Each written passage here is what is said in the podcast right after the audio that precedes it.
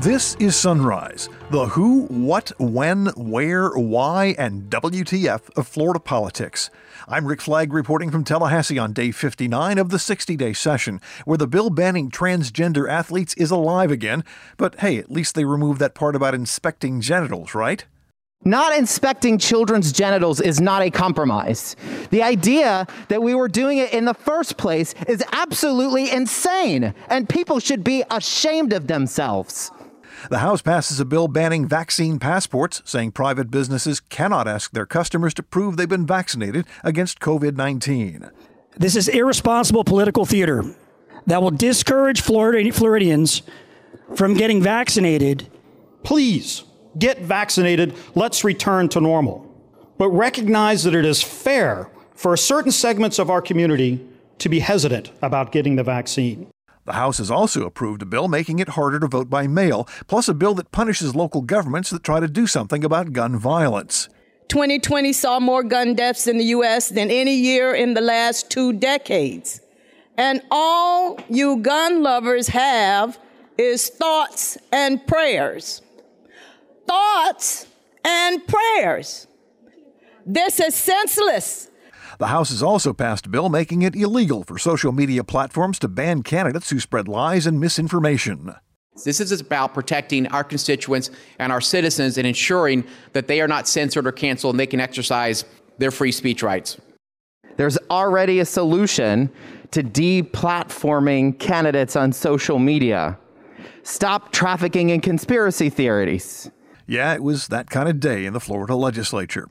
We'll also have your calendar of political events and the story of a Florida man accused of carjacking his own vehicle. But first, a word from the sponsor. You're listening to the Sunrise podcast from Florida Politics, and we are much obliged. In Florida, if you fall behind on court debt payments, the state takes away your driver's license.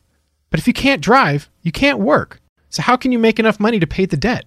This policy makes no sense. Let's end debt based license suspensions and help Florida get back to work. And now the top stories on Sunrise for Thursday, April 29th. This is International Dance Day, National Shrimp Scampi Day, and National Zipper Day. On this date in 1852, the first edition of Peter Roget's Thesaurus was published. It was huge, enormous, gigantic, massive, colossal, mammoth, you might even say immense. On this date in 1864, the Theta Chi fraternity was founded at Rensselaer Polytechnic Institute in Troy, New York. I spent a year at RPI. We called it the Tute. And the most important thing they taught me was to do something other than engineering. And on this date in 1945, the U.S. Army liberated the Dachau concentration camp on the outskirts of Munich. Florida's Department of Health reported 5,178 new cases of COVID Wednesday and 76 additional fatalities. Our death toll has reached 35,722. The total number of COVID cases in Florida, more than 2,222,000.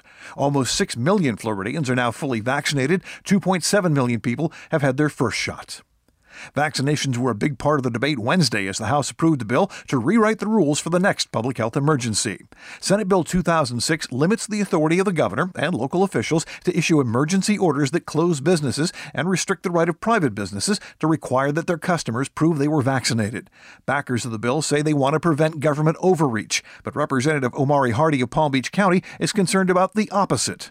Throughout this pandemic, I've been concerned about government underreach because we have seen officials at the local level, but in particular the governor of this state, fail to do what we know should have been done to prevent people from getting sick and dying. I have not ever seen an elected official invested with emergency powers use those emergency powers to make the emergency worse. That's what we have seen with this governor. And so rather than coming up with a bill that hamstrings local governments, we should have come up with a bill to hold people accountable who didn't use the power that they should have used to keep people from dying. Let's talk about vaccine passports. Nothing will keep Florida more closed than it should be, like preventing businesses, schools, and other governmental entities from verifying whether someone has had a vaccine. This is the Keep Florida Closed bill. I don't know many people who are going to get on a cruise if they don't have the security of knowing that the other people on that cruise with them in that close environment with them have also been vaccinated. If you care about keeping Florida open and making sure that we're not losing jobs due to the pandemic, why would you prevent people from enacting policies that give their customers the assurance, the confidence that they can walk into a business and that they'll be safe? That's what this bill does. Supporters of the bill say it's about freedom, but Representative Michael Grieco of Miami Beach says this will discourage people from getting vaccinated. This is an anti freedom bill. I don't know how you can vote up on this bill and talk about freedom and talk about free markets and talk about the business community and how pro business this state is. And you're going to vote up on this bill that tells businesses what they can and cannot do. It screams hypocrisy and all in the name of politics. This is irresponsible political theater. Another solution looking for a problem that will discourage Floridians from getting vaccinated in a very dangerous time in our country. In a time when only 29% of Americans have been vaccinated. In a time when vaccine hesitancy is hitting a tipping point in the country and in Florida. I believe that this bill panders to a certain constituency that likes to vote a certain way. And uh, I don't know, maybe tomorrow we'll have a memorial about QAnon. I don't know. This is encouraging people like the whack jobs in Miami who are running a school that is telling their teachers they cannot get vaccinated. I just got a text indirectly from a parent at that school. Their child has informed them that their teachers are telling them not to hug their parents for more than five seconds if their parents have been vaccinated. This is the world that we live in. This is, this is the Florida that we live in, and I'm sure that these people are not alone. But we have a bill that is encouraging them. And the irony this bill will protect the unvaccinated, but will allow you to discriminate against people who have been vaccinated. And it's time to start thinking about policy and start thinking about science and less about politics.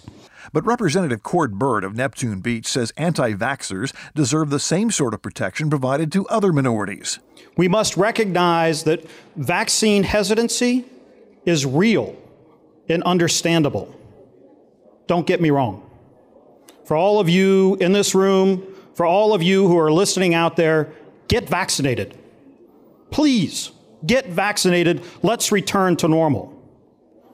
But recognize that it is fair for certain segments of our community to be hesitant about getting the vaccine. And that it is absolutely true that the largest segment of our community that is vaccination hesitant is our minority population. It was not anti freedom nor wrong when the state stepped in and said employers could not discriminate on the basis of race. It was not anti freedom nor wrong when the state told landlords they could not discriminate against people with disabilities. And it is right today for the state to tell businesses that they may not, may not enact policies that unfairly and disparately discriminate against our minority populations. Equally, this past year has reminded us of the awesome power with which we have vested government.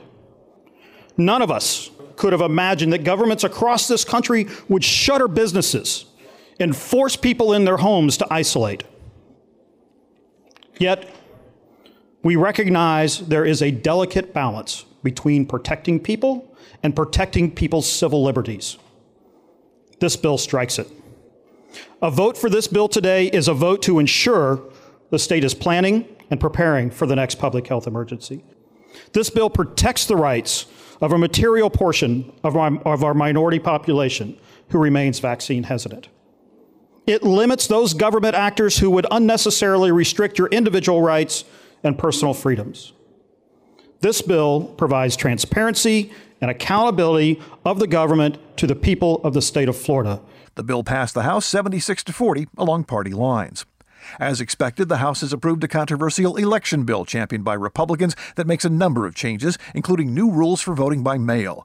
But Representative Blaise Ingoglia of Spring Hill insists they are not trying to make it harder to vote, and he claims Floridians are clamoring for reform.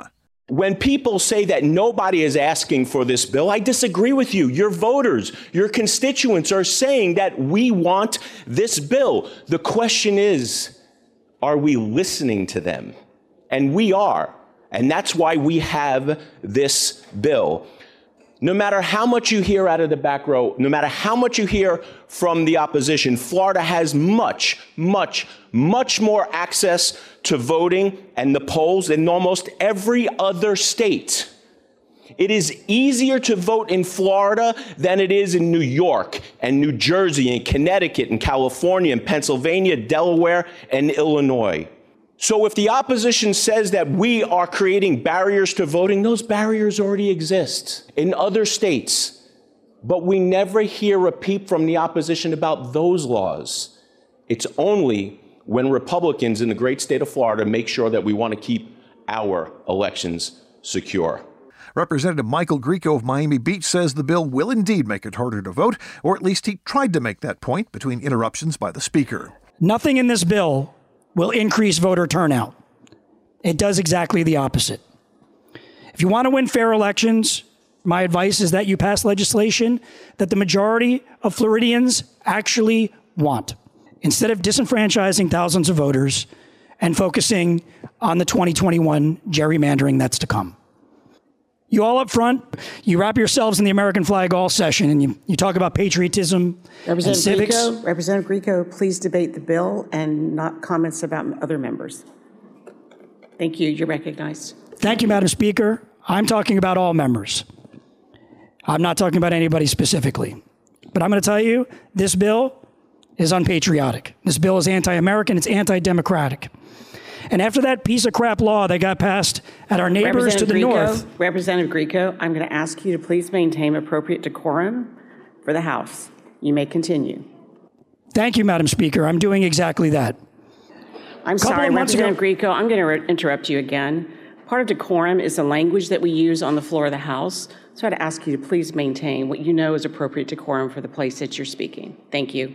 Thank you, Madam Speaker. That I'm just keeping track of how many times I've been unable to finish my thought, but I'm going to finish it right now by saying this. That bill that was passed in the state just north of us sent us a message, and the response to that bill should have let us know that we should not be doing this. Please do not Georgia my Florida. But the most entertaining argument came from Tampa Representative Fentrice Driskell, who said the voter fraud bill is based on fiction. I want to speak to you about a grave threat to the people of Florida. The chupacabra, which apparently people are terrified of when they see it, but we have no evidence that it exists. Now, if I were to come in here in this chamber and introduce a bill to dedicate resources, or maybe even require local governments to expend resources to hunt down the chupacabra, you would look at me like I was crazy and laugh me out of this chamber. I bring this up because when I asked Chair Ingoglia to provide us with an example of ballot harvesting, because I was asking about Section 20 of the bill, I was told because ballot harvesting. I said, okay, well, what examples you got? I was told, well, like 2012, 2015. I said, well, what examples you got of 2020? Well, I don't have any, but doesn't mean it didn't exist. Guess it doesn't mean the chupacabra doesn't exist. Well, at least she didn't talk about the otter cat. The election bill passed on a partisan vote. The House has also approved a bill allowing people to sue their city or county government if it imposes any sort of ordinance, regulation, rule, or even an unwritten policy regarding firearms or ammunition. Representative Stan McClain says the state has already preempted local governments from passing gun laws, and this puts some teeth into that law. In the United States Constitution, it says that the right to carry arms should not be abridged. That, so we should make no, no rules governing that. However, in the Florida Constitution, it does say that we have a right to uh, make laws where people can carry their weapons and how they can carry them and those types of things. And so that, that authority was given to the state legislature. We see, we've seen around the country where cities have enacted strict gun laws, and yet violence continues. So I believe that when we're looking at this, when we think about this, it is our it is our it is our responsibility to make sure that we do what is our constitutional duty, and also to create a uniform set. If we're going to do anything, it would be a uniform set, so that so that in any community that you, go to or any county that you go to, those those rules would all be the same. Otherwise, you you may be able to carry in one community and not in another, and you're going to get there and you're going to get arrested for something that you didn't even know that you weren't allowed to do.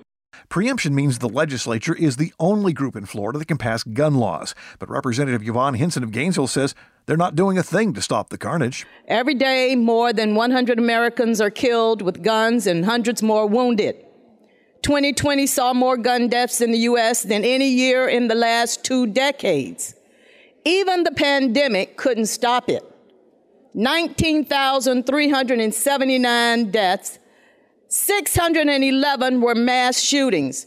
And all you gun lovers have is thoughts and prayers. Thoughts and prayers. This is senseless. And you who claim to love life, all you've got is thoughts and prayers. You who control the agenda of the Florida legislature, the budget of the state, and all its rules and laws. All you've got is thoughts and prayers. Now your bill preempts any county, agency, municipality, or organization from doing anything, anything about this. I don't get it. How many more people have to die to wake you up? I feel like I am sitting in a game of thrones. When will you all wake up? We can't possibly be this different. If we are, God help us all. The only time the Florida legislature did something about guns was immediately after the massacre at Stoneman Douglas High School in Parkland. But Representative Omari Hardy says lawmakers did the exact opposite of what the survivors wanted by voting to arm teachers and other school personnel. Our record on this topic is shamefully, uniquely bad. People have died because we didn't do our jobs. But worse than that, this body has decided to prevent local elected officials from doing their jobs. And so not only have people lost their lives because we couldn't step up to the plate, but we are restraining locally elected officials who know their communities. We got 26 people of color a day dying in this country due to gun violence. This piece of legislation, far from solving a problem, creates more problems. It restrains even more the ability of local government to address this epidemic that is killing people in communities across this state and across the country. But Representative Cord Byrd says cities and counties don't have any authority unless the legislature gives it to them. And this bill will make them pay if they thumb their noses at Tallahassee again. The Florida Constitution confirms, confers exclusively upon the Florida legislature the power to abrogate common law and restrict local government power. The Florida legislature can abolish counties by general law. Municipalities exist only by virtue of general law. Local governments are subject to legislative regulation, including the legislature's superior right to abolish and change the subordinate entities themselves. Taken together, Florida's Constitution and statutes limit counties and municipalities' powers over self government by requiring consistency with legislatively enacted general and special laws. The reason those additional penalties were put in place is because after the legislature passed the law in 1987, Local governments thumbed their nose at this body, thumbed the nose at the legislature, and said, We do not care, and we will continue to regulate firearms because there are no penalties. That is why those penalty provisions were put in um, in 2011. We're dealing with a fundamental constitutional right. As much as you do not like it, when you stood at the front of this chamber and took an oath to support and defend the Constitution, that meant all of it, including the Second Amendment. It is a fundamental constitutional right that we are discussing and that we are protecting. The gun preemption bill passed on a partisan vote, 78 to 39. Like a zombie rising from the grave, a bill to ban transgender athletes from high school and college sports has emerged in the Florida House. LGBTQ advocates thought this bill had died two weeks ago in the Senate, but the House sponsor, Representative Kaylee Tuck of Lake Placid, brought it back as an amendment to a charter school bill in hopes of forcing a Senate vote. Representative Carlos Guillermo Smith of Orlando was furious. I was not expecting that we were going to do this all over again. So, for the folks in this room who are angry and annoyed, look in the mirror. You've brought this amendment back, and we're trying to protect children. We are told by the amendment sponsor that the underlying amendment is a compromise. It's a compromise, we're told, because we are no longer inspecting the genitals of children in our schools. It's a compromise we're compromising with you. Won't you work with us? We've decided that the idea of inspecting children's genitals to verify their gender identity probably wasn't a good idea. So don't do you want to support the bill now? Members, not inspecting children's genitals is not a compromise. The idea that we were doing it in the first place is absolutely insane, and people should be ashamed of themselves. I'm not any less ashamed because we're not inspecting children's genitals. I'm ashamed at what we are going to be doing to these kids. The amendment banning transgender athletes was added to the charter school bill. Now it's up to the Senate to decide if they'll go along.